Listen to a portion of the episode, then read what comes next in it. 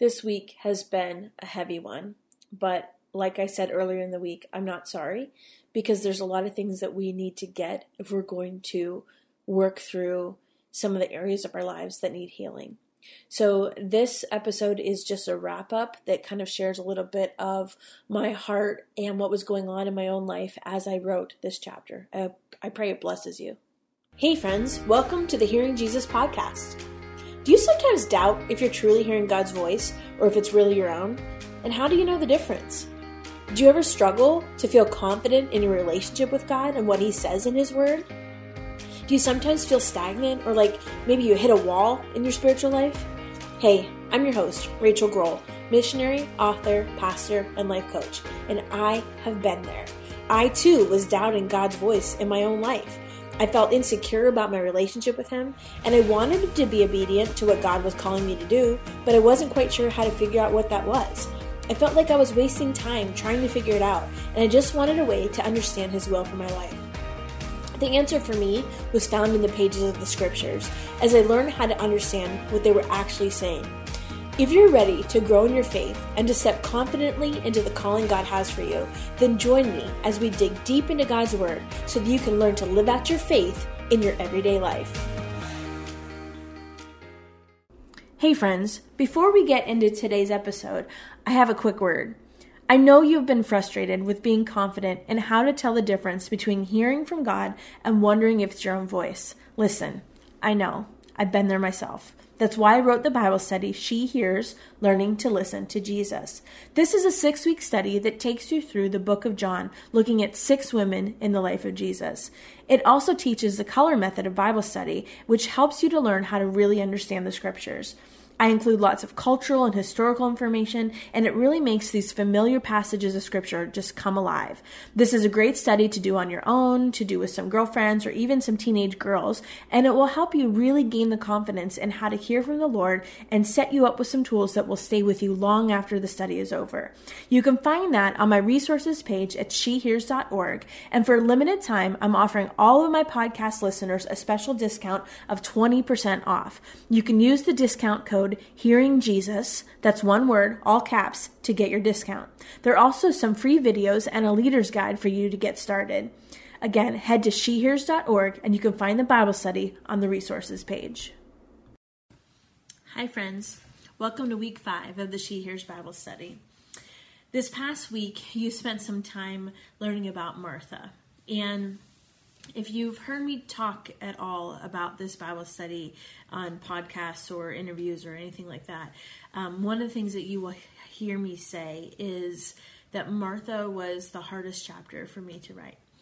Martha became um, very symbolic of my own relationship with Christ, and you will probably pick up on it a little bit through the pages of the Bible study. But the story of Martha and her relationship with Jesus is something that the Lord really used to speak healing into my life. And so I thought I would share a little bit today about some of the things that the Lord did with me in order to encourage you and and maybe help you see the ways that God can work through her story in your own life. I'm going to go ahead and start um, there's and read some of the scripture and I think there's two passages of scripture that we study when we're talking about Martha. And for the purpose of our Bible study for throughout, throughout this week, it's a passage in John. But I'm going to back up and I'm going to refer to uh, the passage that we often think about when we're thinking about Martha and her sister Mary and Lazarus, the sibling set. So I'm going to read um, just this this first portion. It says, "Now as they were traveling along, he entered a village, and a woman named Martha welcomed him into her home. And she had a sister called Mary, who was also seated at the Lord's feet and was listening to his word. But Martha was distracted with all her preparations, and she came up to him and said, Lord, do you not care that my sister has left me to do the serving by myself? Then tell her to help me. But the Lord answered and said to her, Martha, Martha, you are worried and distracted by many things, but only one thing is necessary, for Mary has chosen the good part, which shall not be taken away from her. That is typically the passage that we study when we're talking about Martha, and that is something that goes around church circles a lot. I mean, people even say, Are you more of a Mary or more of a Martha? And uh, that is what I had studied in the past when it comes to, to Martha. When I had heard her name, that's what immediately came to mind. And so we're studying a different passage this week, but I think it's important to remind ourselves of the posture of the relationship, both between the sisters um, and, and Lazarus, the sibling set, and then with Jesus. You know, in my own life, I really was a Martha for a very long time. I think I did not intentionally set out to feel this way, but in my own life, I was running a lot of busy ministries. I was doing a lot of things, and there was always work to be done. And it wasn't that I didn't want to be a Mary. I did. I just had so much going on that I didn't have the time. If even in my own life, if I wanted to sit down and just read the Word and study the Word, um, well, there's two things going on. Number one, I really like to study the word, not just read, you know, a couple sentences. I want to really study it. And so I tend to have this all or nothing mentality where I would try to get everything else done so then I could fit in my study time. And, you know, that never works. And then also, number two, there was a lot of things depending on me between my family commitments, ministry commitments, all sorts of things. I was running all these programs, doing all these different ministries. I had to prepare so much for all the different things that I was teaching throughout the week that I really didn't have time to sit down and read for myself. So I just kind of gleaned whatever from whatever I was teaching that week for, from that curriculum. And so what ended up happening is um, I would set up these situations for other people to receive from Jesus. But I was the one that was running around you know, preparing things, getting things ready, and I couldn't stop long enough to actually receive from Jesus myself because if I did, everything would fall apart. And you know that would happen all the time where even some of my volunteers would be you know just caught up in the moment with whatever god was doing and i would feel like okay, tell them to help me. You know, I, it was just this situation where I always felt like I was the only one doing the majority of the work. And so I came out of a busy ministry season like that at the beginning of the pandemic. And so what ended up happening for me is God used that time, that quarantine time, to uh, write this book. But more than that, to really sit down and just be in the presence of Jesus. And it wasn't until God took away all of those ministries. I mean, I was doing Sidewalk Sunday School and bus ministry and, um, you know, children's ministry and food pantry and all sorts of things on top of our missions program that we run. I, it was when all that stuff was taken away. That's when I was able to recognize and see, okay, I have been neglecting a portion of my relationship with God for far too long. And I have to start not listening to everything that's out here and start only listening to him and what he's saying right here. And it was a huge perspective shift for me, but one that was so necessary. And I went through what I called my, or I still call my season of hiddenness. After being in very public ministry for a very long time, God put me in just this season of being hidden away from the world. Uh, we all did, really. I mean, in, in a lot of ways. But for me, it was such a difference from how I normally lived my life and how I normally served God. I was still serving God, teaching on Zoom and um, writing curriculum and resourcing discipleship materials globally to global leaders. I was still doing a lot for the kingdom, but it was from my office or from my kitchen table uh, alone, um, you know without all the public face to face interaction that I was used to. And so it was a different season for me where I really had more time to hear from the Lord. And I started really reading through um, the book of Elijah and learning about the prophet Elijah and how there was different seasons in his life where God hid him. He was hidden by a river where um, God sent ravens to feed him. And um, I have another podcast, I think, uh, if you want to hear more about that. But it was a way that Elijah didn't expect. It was a way that God had not operated in his life before, and it was a way that God could meet his needs in a supernatural way so that he could just rest and kind of be hidden. And then and he was also hidden in a cave. And um, really I think the difference between being hidden and hiding is something that, that, that we could unpack if we had more time. But I wasn't hiding from God and I wasn't hiding from people. God was hiding me. And I really think that was to give me a season of rest. And so when I came out of that, um, it was in the process of writing this chapter, and I started to understand, uh, like the prophet Elijah, uh, God wasn't in the earthquake, and He wasn't in the fire, and He wasn't in the wind. He was in the still small voice. And that still small voice we can only hear when we quiet our hearts and we sit down to listen. So that's really where I was at when I was writing um, about the story of Martha. And so I want to go ahead and read to you. Um, the passage that we're studying this week so you have it fresh in your mind. But just to remind you that thinking back to the passage I just read, Martha is not loved for what she does, she's loved for who she is. And the same thing is true for you. That's one thing that we hit hard this week on the study that you are not loved for all the, the things that you're doing. I almost say crazy things, but they're not crazy because obviously there's some amazing things that you all are doing, and even the things I was doing. It wasn't crazy. My my schedule was crazy, um, but I was. They were all good things. They they were just different than the best thing. So I'm going to read John chapter 11, remembering that Mary is loved for who she is, not what she does, and verse 1 through 44, which this is a little bit of a longer passage this week, but I think it's important that we revisit it in its entirety. Now, a certain man was sick Lazarus of Bethany, the village of Mary, and her sister Martha. And it was the Mary who anointed the Lord with ointment and wiped his feet with her hair, whose brother Lazarus was sick. So the sisters sent word to him, saying, Lord, behold, he whom you love is sick. When Jesus heard this, he said, This sickness is not meant for death, but is for the glory of God, so the Son of God may be glorified by it. Now Jesus loved Martha and her sister and Lazarus. So when he heard that he was sick, then he stayed two days longer in the place where he was. Then after this, he said to the disciples, Let's go to Judea again. The disciples said to him, Rabbi, the Jews were just now seeking to stone you, and yet you are going there again. Jesus replied, And there are not twelve hours are there not twelve hours in the day?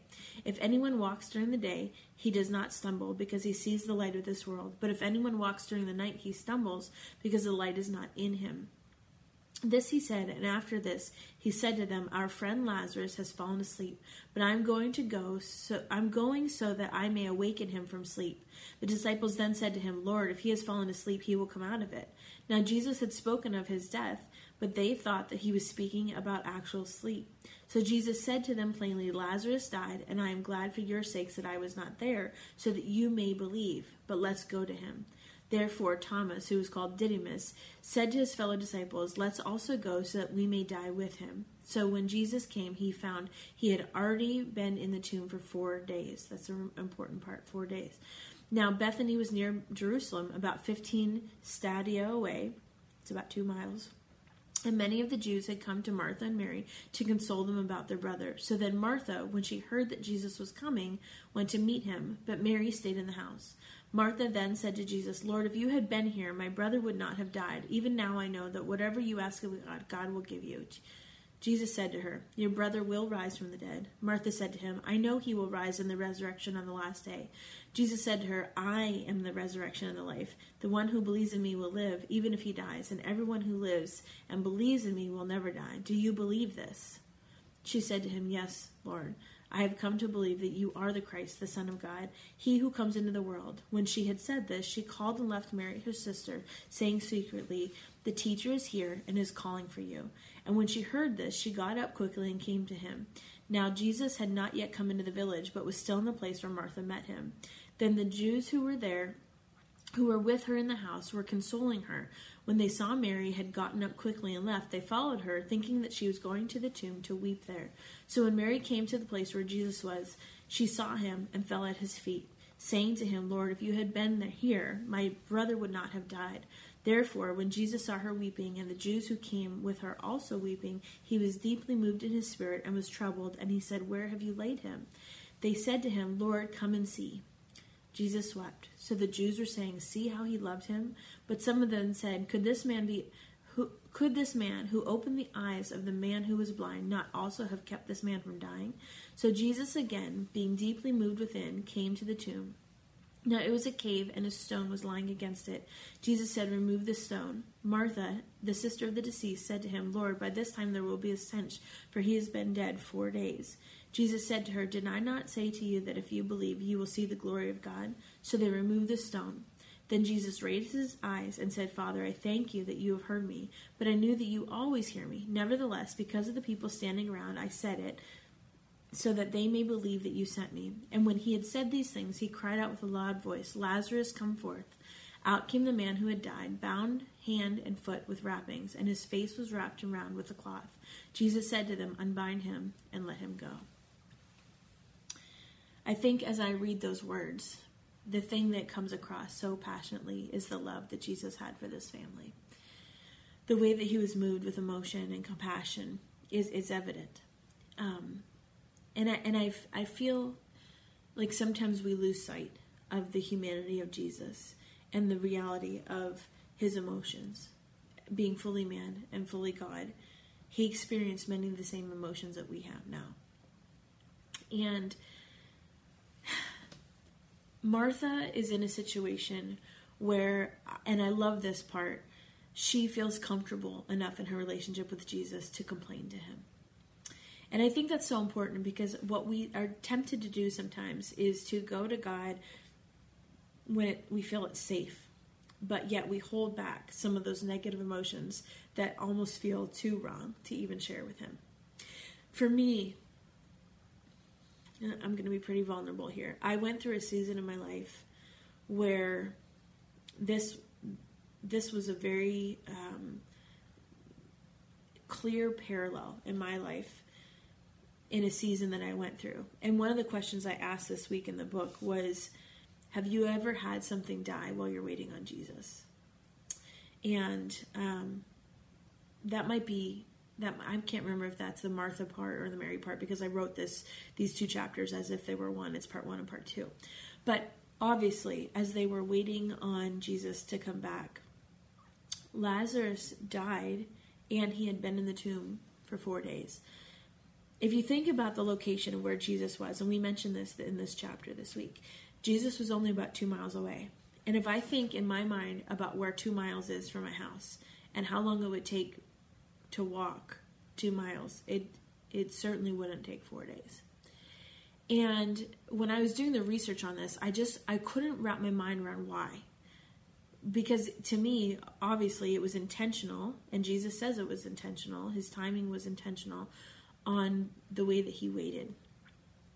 And we know that he loved this family and he had a relationship with Lazarus. This wasn't just some random stranger, this is somebody that he had a close, loving relationship with.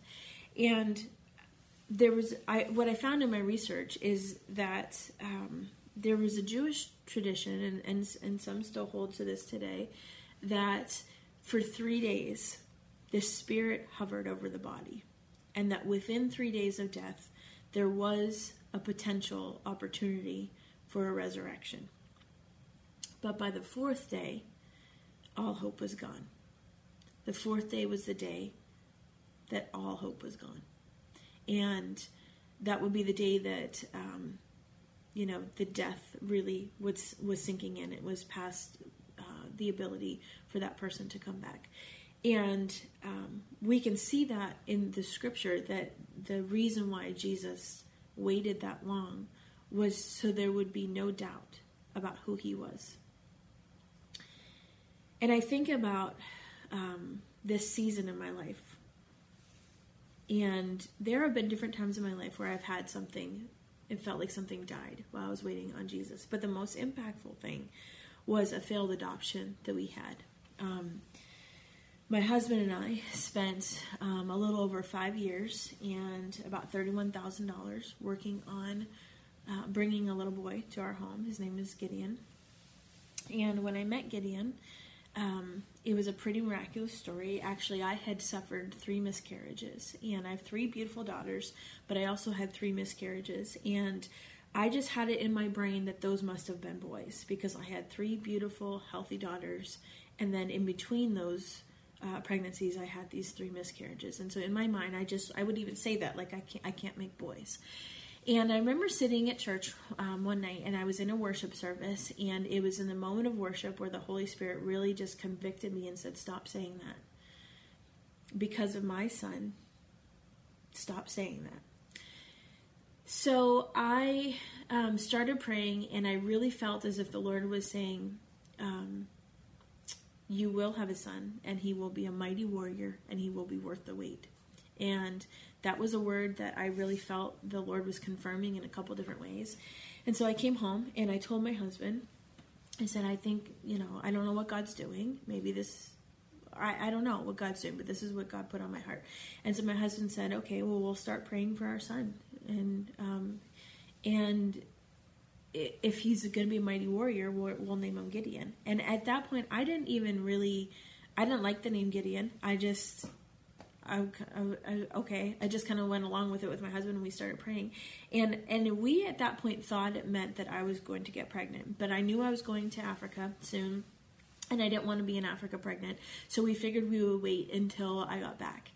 And when I was in um, Africa, I think it was day two, we went to a children's home, an orphanage for special needs children, and they're going around the room, and we, they get to the last little boy at the end of the room, and they say, "Oh, this little boy, his name is Gideon," and I, I wish I could articulate what happened in that moment, but I can't. Um, immediately, I felt a connection to him. Immediately, um, my spirit recognized him, and so.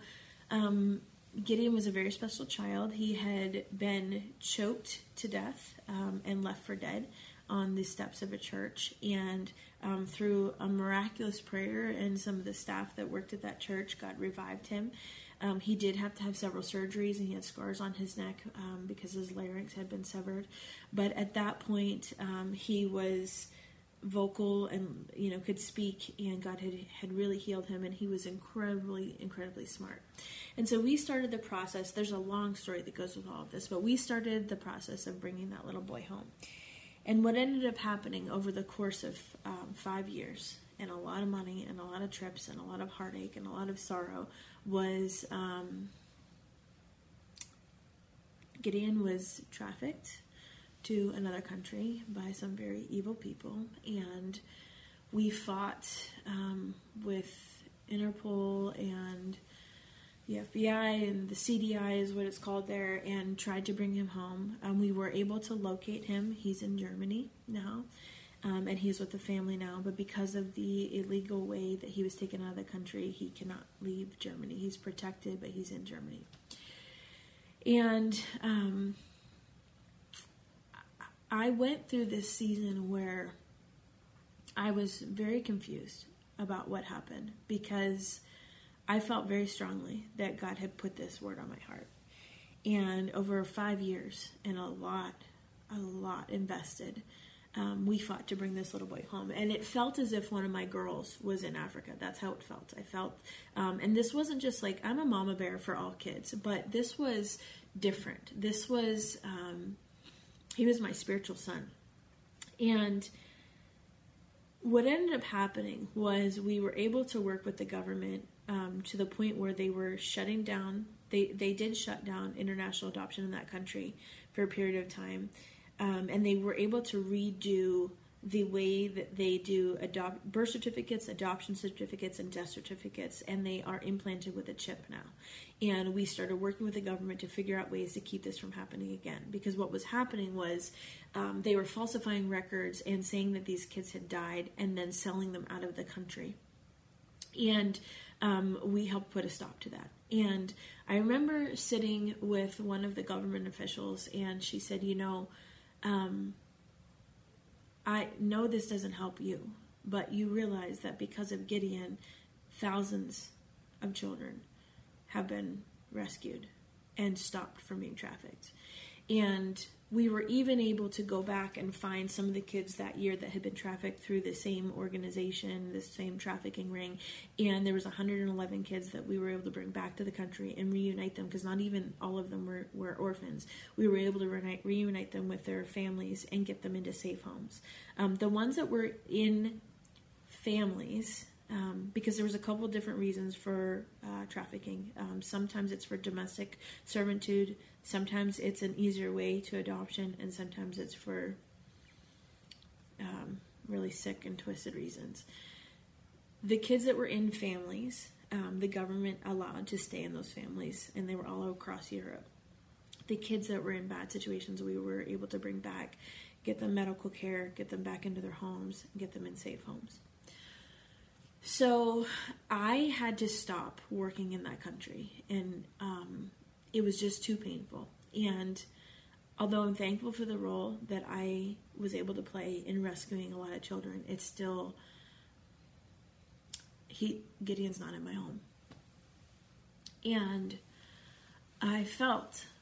Um, I felt like Mary felt um, very much was when I was working through this that I just felt like I had this dream um, this promise that died while I was waiting on Jesus to bring my little boy home. I mean, we had his, still have his room painted blue, um, bought him all of his clothes, and gone through so many court hearings, and um, you know, even planned a trip to Disney World for his birthday. I mean, there was so much that we had to let go.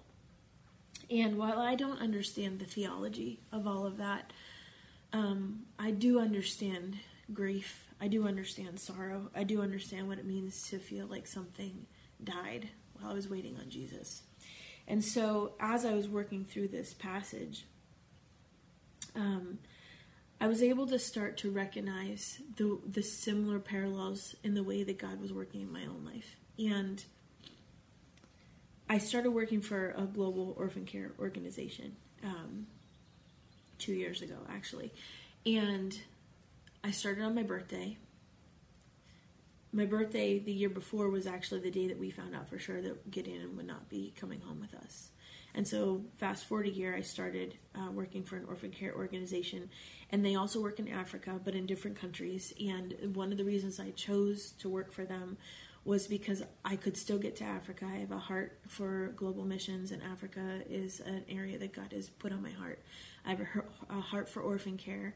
Um, so it allowed me to go back into those countries, but not to the same country because that wound was just still bleeding.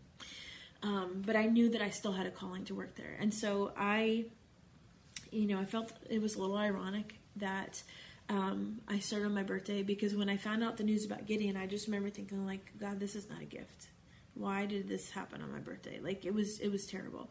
And then when I started at COTN on my birthday, I thought, okay, like I did I didn't even really process it. It was just a day.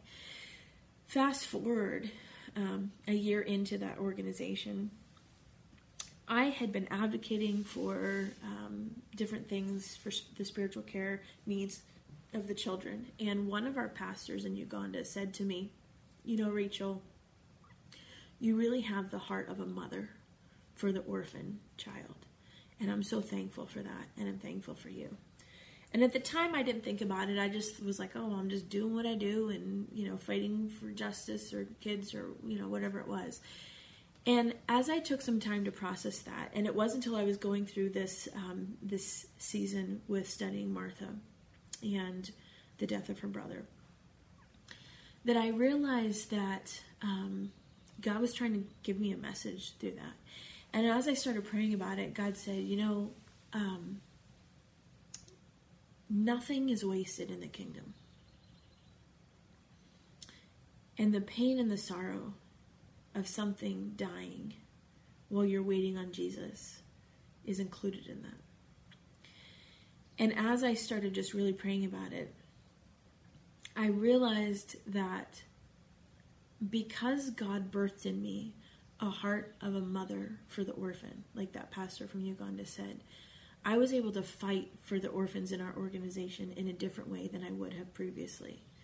I didn't un- I wouldn't have understood it on the level that I understand it now. I wouldn't have advocated the way I advocate now and I wouldn't have fought in a way that um, is from a place of hurt and compassion and understanding the trauma that they've been through. And so for me, realizing that and hearing those words, I realize kind of like what happened with Lazarus. resurrection isn't who Jesus isn't just something that Jesus does or did. It's who Jesus is. It's who he is in our lives now. And it doesn't necessarily mean that that in between time, that four days, um, those four days, that waiting time, that is. It is full of sorrow. It is full of grief. It is full of questioning God. And um, I will be 100% honest, there were lots of days where I cussed out God. And I'm probably the only pastor that will tell you that, but that's the reality of it. And um, I'm a Martha. Martha felt comfortable complaining to Jesus. I don't know that she was cussing in Hebrew, but I did. Um, because I think he's big enough to take it. He understands us. He understands our hurts. He understands our sorrows. We see that in this passage how Jesus is moved with compassion. He understands it. And it's safe to take our negative emotions to him. And so, in my four days, in my seasons of waiting, in my five years, there were a lot of moments where I didn't understand. And I would just say, okay, Jesus, like you, you can do this. Like, like the people said, like, surely you healed this blind guy. You can heal, you could have healed him. Like, why didn't you? I certainly felt that to the point where I could not understand why it didn't happen the way I thought it should happen. But as I look back on it now, God has redeemed that in my life. There's there's still sorrow there.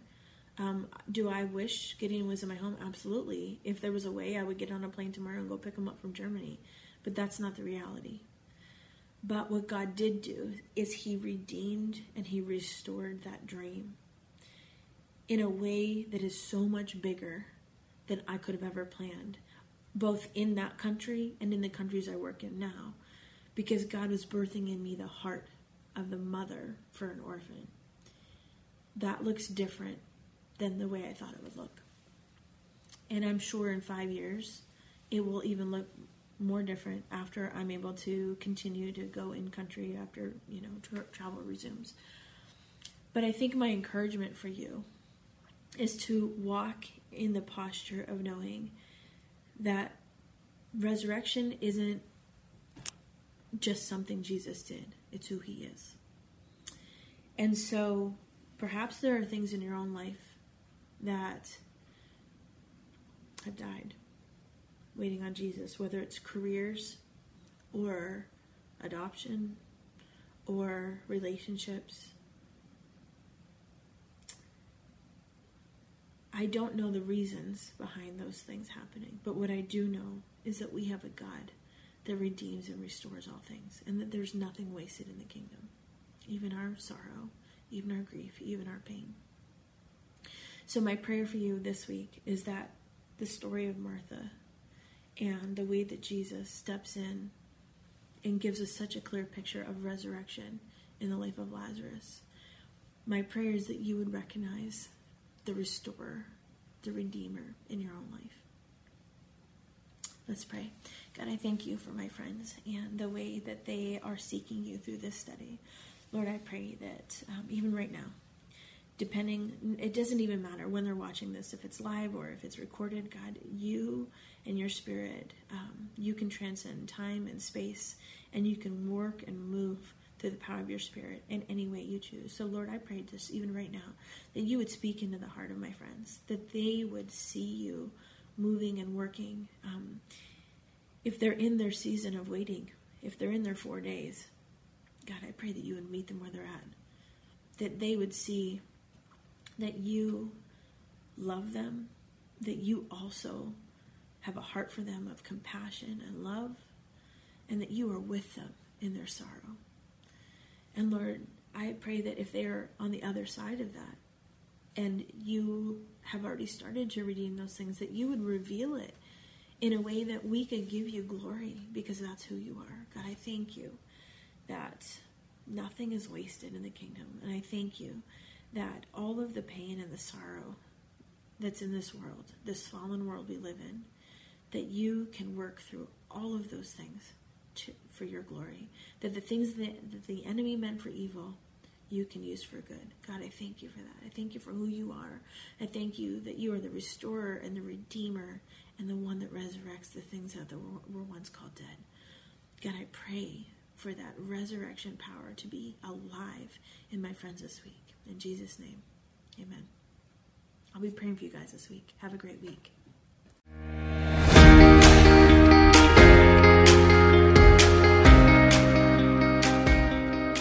Hey, friends, if this podcast helped encourage, empower, or equip you for God's call in your life, I would love it if you would head over to Apple Podcasts and leave me a review. That's the number one way you can support my show. You can also join our free Facebook community or Instagram page where I share inspirational tips, resources, and prayer throughout the week.